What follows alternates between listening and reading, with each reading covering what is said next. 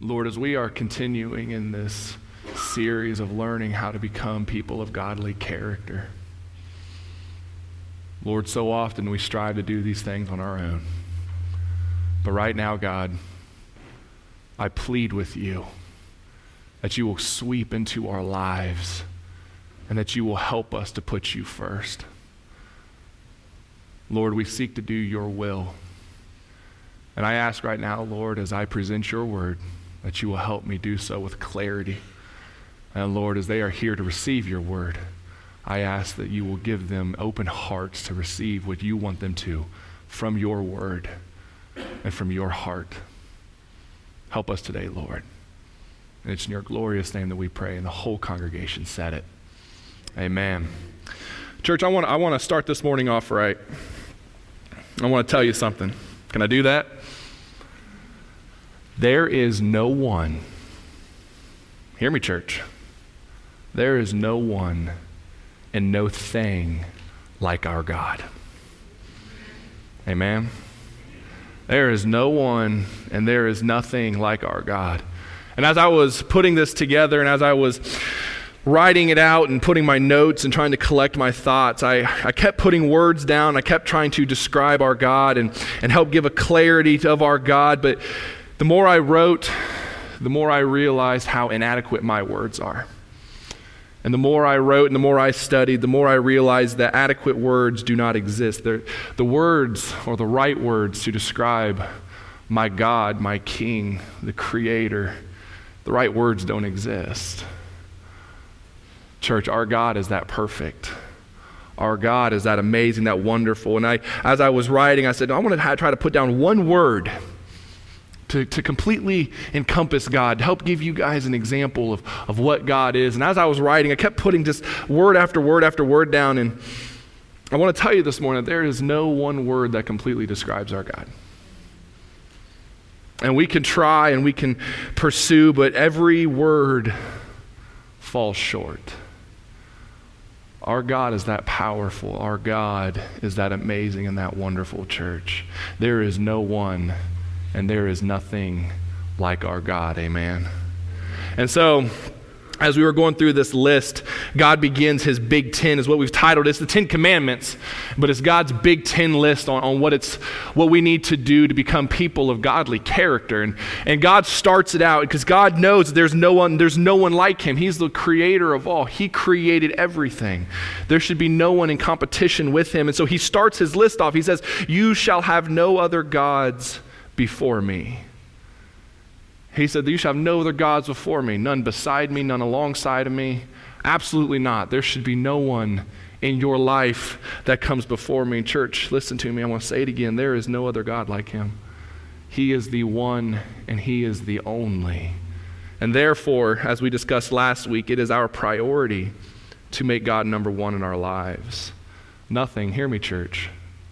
There should be nothing standing in the way of God in your life.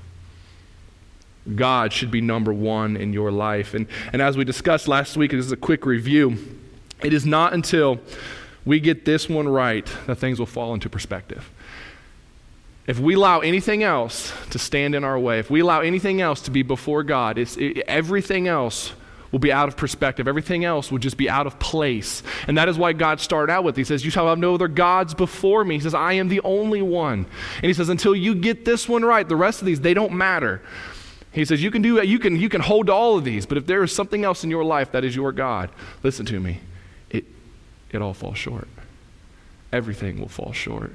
And so he starts his list off. He says, You shall have no other gods before me, and we must put God as number one in our lives. And I keep repeating that. I keep saying that, that God must be number one in your life.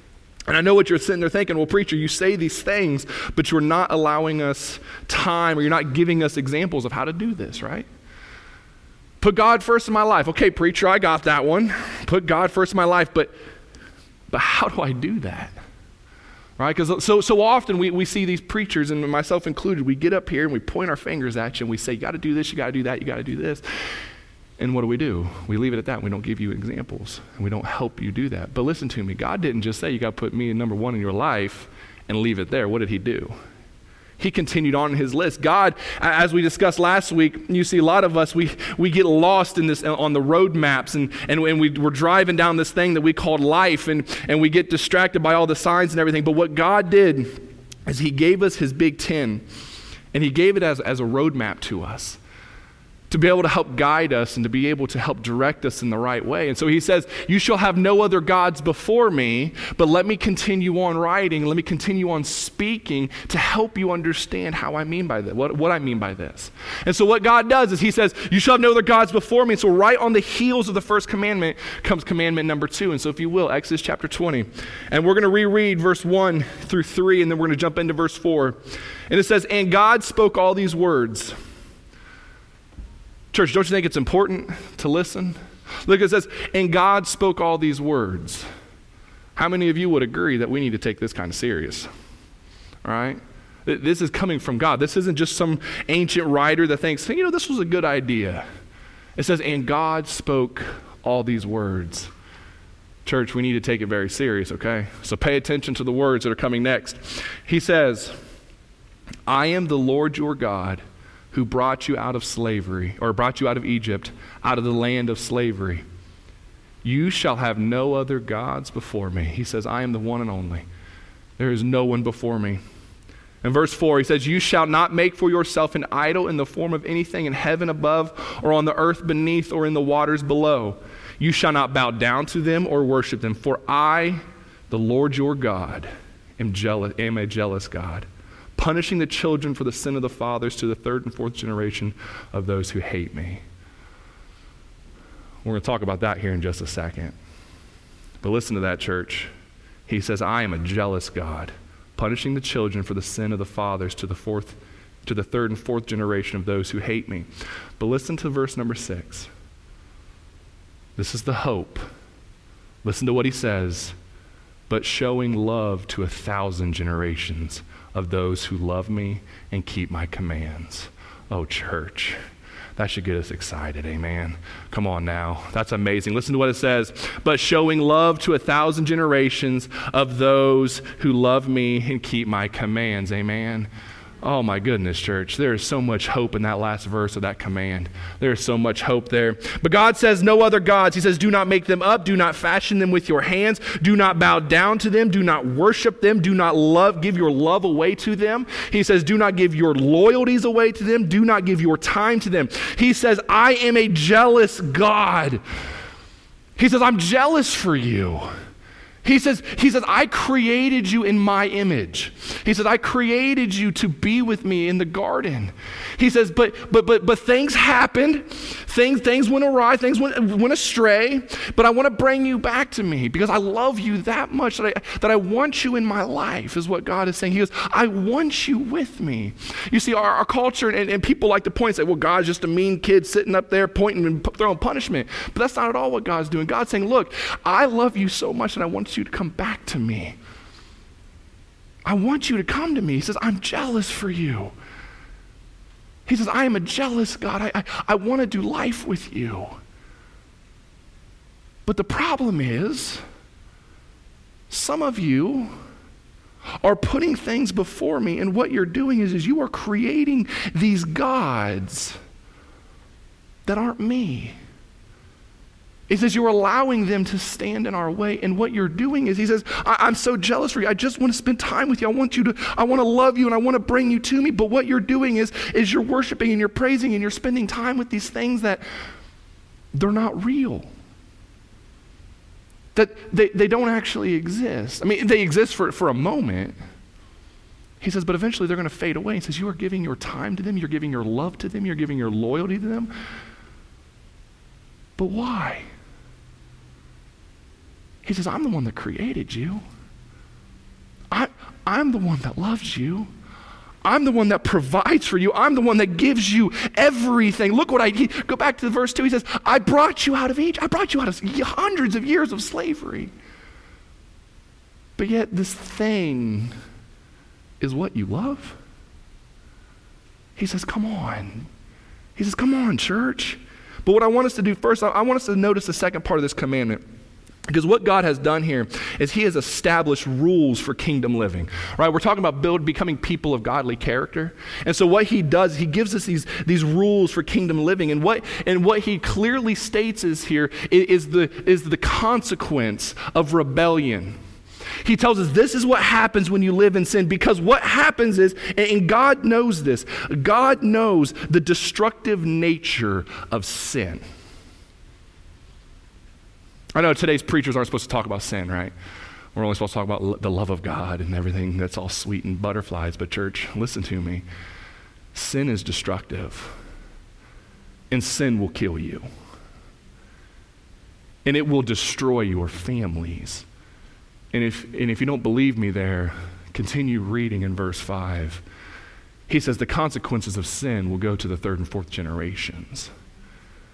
He says, Your sin will have effect on your children.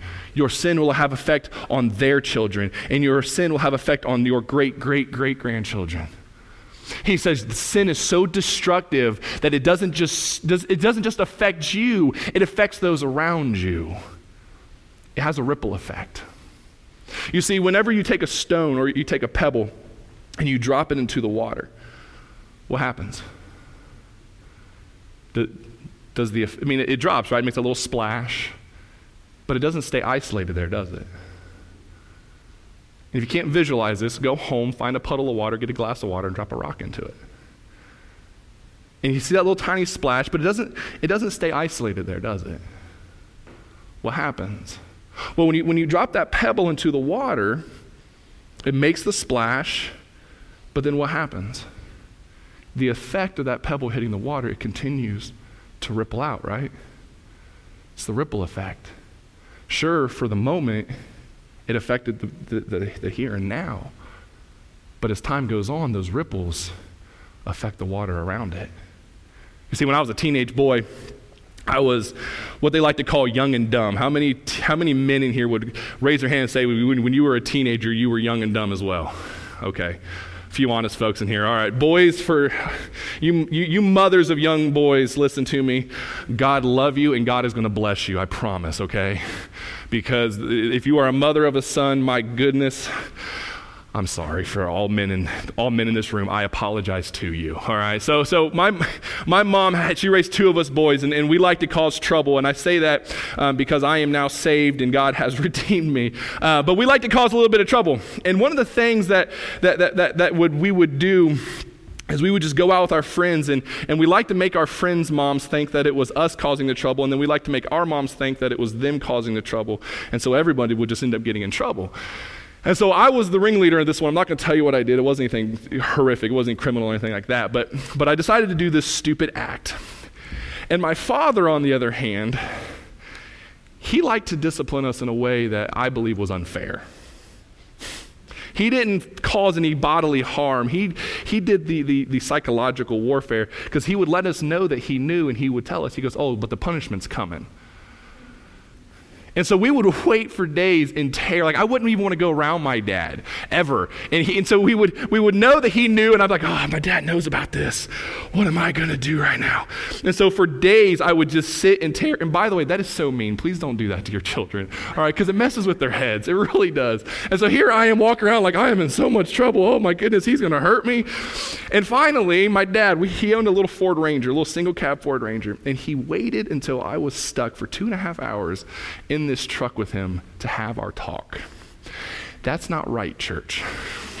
All right. Looking back, I, I, think now that I am a dad, I realize that is brilliant. All right. I'm gonna I'm gonna try that. but he dished out the punishment, and, and what happened was is why I ended up doing something that was really stupid, um, and, it ended up affecting all of my friends because they all got in trouble as well. And it, no one got hurt or anything like that, but it was just it was just a young and dumb decision. And after my dad told me the punishment, I was grounded for like a month and, and all this stuff, la da. My dad got real serious, and he paused. And when my dad pauses, you, you end up listening because when he speaks, he wants you to hear what he's going to say. And he, he said, Son, I need you to hear me.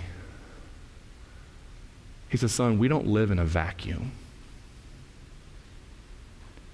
He said, What we do and what we say has a lasting impact on others. And he said, Look what you've done. He said, Son, what you did, it did, yeah, you're punished, but he goes, Look at your friends. Goes, They didn't deserve that. He goes, Because of what you've done, your friends are now suffering. He goes, They didn't even do anything. But because of your choice, they're now suffering. And, church, that hurt. I mean, the punishment was, I mean, that didn't even hurt me at all compared to my dad's disappointment by looking and saying, Son, we don't live in a vacuum. And what God is saying, He says, He goes, he, he, He's looking at us and He's saying, Sons and daughters, I, I need you to hear me. He's saying, he's saying You're my children. I, I need you to look at me. He goes, Sin. And I, am not going to give you a list of sin. I'm, I'm going to just keep saying the word sin. I'm going to let you put whatever the sin is that you struggle with in there. Sin. He goes, he goes Sin it wreaks havoc on those around you. He goes, It's going to hurt you. It's going to crush you. Sin leads to death, church. I, I want you to know that. Sin will always lead to death. It, it never comes out good. It might feel good for the moment, but it's always going to turn bad. But what God is saying is look, if you're going to do these, if you're going to make these choices, it's going to end poorly for those around you as well. It's going to have effects on your children, your grandchildren, your great great grandchildren. He says it's going to hurt you and those around you. But, church, listen to me. What God does is He doesn't leave it there, does He? He doesn't, he, he gives us the warning, right? He says, Look, this is what sin does. It's going to affect everyone around you. But listen to me. God says, There's hope. And, church, that's where we can get excited because we don't have to live in our sin, amen? We are, we are broken free. And what God says is look, all you have to do is you have to come to me. You have to come and live with me and love me. It says it's so interesting that the consequences of sin go to the third and fourth generation, right? And that, that's, not a, that's not a big number. But look what he says here. The consequences of sin to the third and fourth generation, but, the, but, but, but his love, it extends to thousands. Church, that is amazing. He says, sure, your acts, it's going to affect those around you temporarily. It's, it's going to have a lasting effect. But he says, my love is so great that sin, it only goes to the third generation. He says, but my love, it goes to thousands. Church, come on now. That should excite us. We should be energized by that, knowing that when we, when we share the love of Jesus Christ, it's going to go to thousands of generations to follow. The word thousands, if you study, I started doing a little bit of uh, word study, it refers to completion, to wholeness, perfection. God is promising, listen to me, God is promising that those who love Him, it'll always be there. It'll never go away. His love, listen to me, church, His love is always there for us. It's always there for us. At any time, His love can step into our lives. At any time. His love can step into the midst of our life and break the chains of sin and erase it forever. Church, that, that should give us hope. Because what God is saying is, He's saying, Look, I love you so much. I'm jealous for you. I want to do life with you. And He's asking, He's saying, Why don't you want to do life with me? He says, My love will extend a thousand generations. I'm here for you. As that song said, I'm leaving the 99 to come get the one. I'm here. I'm coming to get you. I've left the 99 for you. Why aren't you coming to me? He says, I left my heavenly realm to come be with you, to come live life with you, to give you my love. And he's sitting there asking, Why aren't you coming to me? And what he says, he says, don't chase other gods. Don't, don't be creating deities that exist. Don't settle for anything but the one true God. Listen to what, what Paul says as he describes unbeliever in Romans chapter 1. He says, For they exchanged the truth of God for a lie and worshiped and served the creature rather than the creator. Did you hear that, church? If you want to write that down, it's Romans chapter 1, verse 25. For they exchanged the truth of God for a lie and worshiped and served the creature rather than the creator who was blessed forever. Amen. Church, this, what we're doing right now is nothing new. Th- this has been going on since the beginning of time. People have, of all cultures, of all races, of all walks of life, have, have manufactured and worshiped all kinds of gods. People like to have something tangible. If you read the Old Testament, the New Testament, I'm telling you, there are so many stories of people creating gods that they can touch, that they can see, that they can be a part of. And they, and they like that. And, and I was reading uh, this week, there's a temple in Kyoto, Japan, or, or Kyoto, Japan, called the Temple of a Thousand Buddhas. And it's really interesting when you read about that. It says because there are a thousand Buddha statues in this temple. And what you do is you walk into this temple and you walk around and you find the Buddha that most resembles you. You find the Buddha that looks like you. And that's the one that you worship. And that seems crazy, right? Like, why, why would anybody do that? But, but here's the reality aren't we tempted to do that? I mean, let's just be honest, right? Aren't, we tempted to do that very thing? To create a God in our image so that God will do and be what we want him to be? We like a God that fits our agenda. We like a God that fits our justification for the way we live our lives. But God is saying, no, no, no. Listen to me, church. There are no other gods. It's just me. And if you read in these first two commandments, God is telling the Hebrew children, He's still telling us today remember who I am, recall what I've done, and reject all other competitors. And if you're taking notes, write this down, church. There are no other gods. There are no other gods.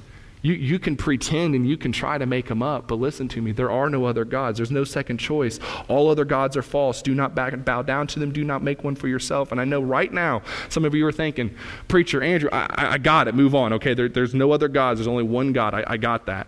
All right? There's a few other commandments coming up that we, that we may need to, you know, it's going to make us sweat, right? You know, we read that list, we're like, oh man, I'm going to sweat on that one. I'm going to skip that Sunday. I'm going to skip this. I was actually laughing a couple weeks ago. I said, maybe I should do these out of order so nobody, you know, that way nobody can look and skip this, you know. But, but on this one, we're clear, right? And we're like, oh, oh, okay, Pastor, I don't have no golden statue in my, my, my bedroom. But, but listen to me. Don't, don't tune me out yet, okay? You want to go a little bit deeper with me? Can we do that this morning? I know what you're thinking. Oh, man, those Baptists, they're going to us, beat us to lunch. All right, no. That's so bad. I, I make that joke a lot, and I'm going to get in trouble one of these days by saying that. If there's any Baptists in here, I am sorry. I'm just, I'm just teasing you. It's the Methodists we got to worry about. Anyway. All right, I'm going to keep going. Let's dig a little deeper. What, what, what is God meaning? But I'm going to get in so much trouble. Anywho. So, what, what we're seeing here is, is God knows his people, right?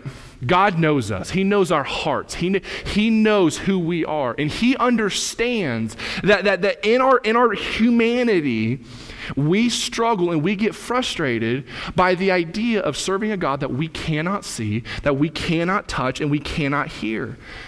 He, God understands that. He knows that. And, and if you look through the generations of people, the gods of the nations, they were these huge statues that were overlaid with gold and precious stones, spectacular gods that were sitting in these magnificent buildings. They were powerless, they had no power, but they were tangible, right? You could touch them, you could see them, you could, you could go, and, and they were there. But, church, hear me, that's not the God of the Bible. That's not the God, that's not the creator of the universe. He demands, he says, listen, you have to worship me alone. And here's what he says to us He says, stop trying to put me into a box.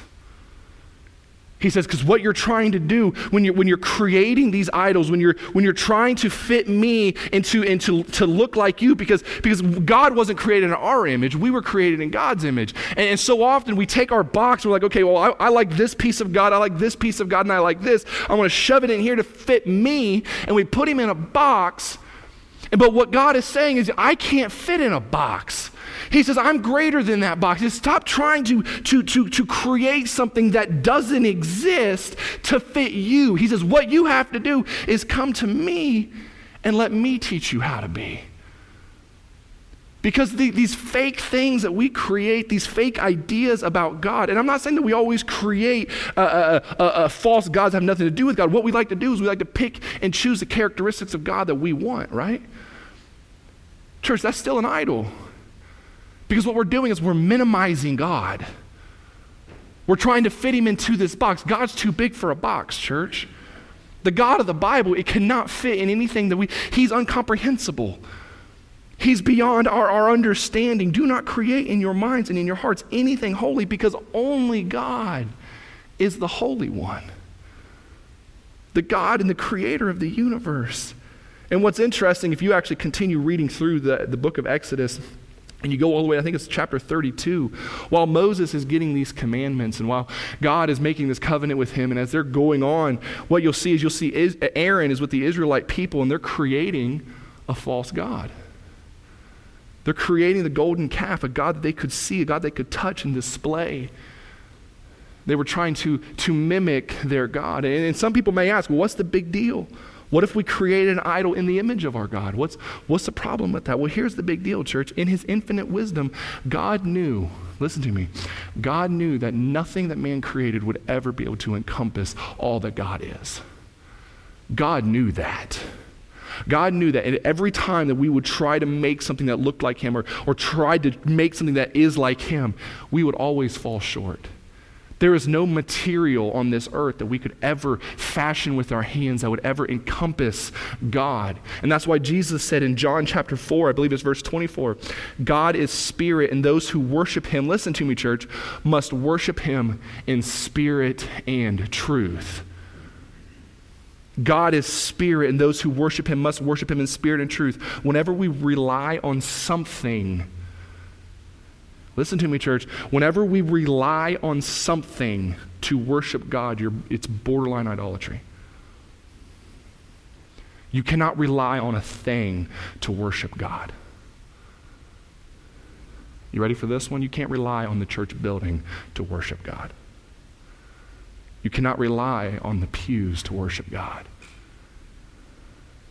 You cannot rely on something to worship God. It is in spirit and truth. It's not a Sunday morning thing. It's not just listening to the preacher thing. It's not just listening to the worship team thing. It's an everyday thing where we have to learn to have a heart of worship. Where every day in spirit and truth, we realize there are no other gods. It is only the one true God. Paul said in Colossians chapter 2 See to it that no one takes you captive through hollow and deceptive philosophy, which depends on human tradition and the elemental spiritual forces of this world rather than on Jesus Christ. Church, listen to me. There are no other gods, and our focus needs to be on Jesus Christ and nothing else. Our focus needs to be on Jesus Christ and nothing else. Anything that we create to represent God or any other aspect of God or any characteristic of God will automatically reduce God. And what God is saying is, He says, refuse to reduce me. There are no other gods, and our focus needs to be on Him and Him alone. He says, Stop trying to reduce me. Understand that I am incomprehensible, that I am the wonderful one the Holy One. Worship me for who I am. The temple was, was finished, and the children of Israel had gathered for its dedication, and Solomon stood before the crowd, and he made an observation all the people needed to hear. And this is what he says in 1 Kings chapter 8. But will God indeed dwell on the earth? Behold, heavens and the highest heaven cannot contain thee. How much less this house which I have built? He was talking about the temple that he had built for God. And he said, Look, this cannot contain him.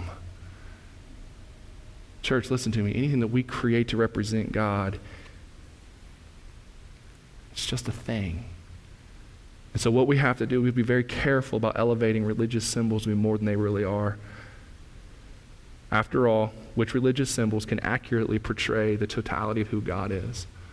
of what Jesus Christ has done for us. Church, there are no other gods. And our attention has to be on Jesus Christ. The problem is, is that our human nature drives us to venerate, honor, worship that which is exclusive of what we don't see. We have a tendency to worship the created instead of the creator. In church, we have to learn to worship the creator. Augustine said idolatry is worshiping that which is to be used and using that which should be, we should be worshiping. There was a, a, a magazine uh, called Life Magazine that came out with an article. It said, One Nation Under Gods. And it said that America is a spiritual smorgasbord offered everywhere. You have your God, and I have my God. But what God is saying is, He said, No, there's only one God, and that's me. And He says, Your attention better be on me. Otherwise, there's going to be consequences. But, church, there's hope. You see, there are no other gods, and our focus needs to be on Jesus Christ because our hope of salvation is found in Jesus Christ. Amen. Our hope of salvation is found in Jesus Christ. Church, listen to this. He saved us, He rescued us from the, cl- from the clutches of sin. He rescued us from death, church. God says it right there. Look what He says. He says, I am a jealous God, punishing the children for the sin of the fathers to the fourth to, to the third and fourth generation of those who hate me. He says there's consequences of sin, but but showing love to a thousand generations. He says, Look, your attention has to be on Jesus Christ because there's consequences for sin, but your hope is found in Jesus Christ because Jesus Christ offers you salvation. He is our hope and our salvation, church. He is our hope and salvation. Why, listen to me, church, why would we ever put something before God? And why would we ever worship something other than God? And so as we come to a close, I want to ask you this question. And I think each of us this week, and I want to challenge you this week. I want you to, I want you to ask yourself this. What am I making into a God? What am I putting before our Lord and Savior Jesus Christ? And what I think we need to do is I really believe that we need to allow God to examine our hearts and reveal to us what is standing in the way. And, church, I don't preach this because I think someone in here is doing something. I don't know if you're putting something before God. I don't know what you're making into a God. But if it's not the one true God, the creator of the universe, church, it's an idol. And it goes against the Word of God. And we need to put God first in our lives. Amen.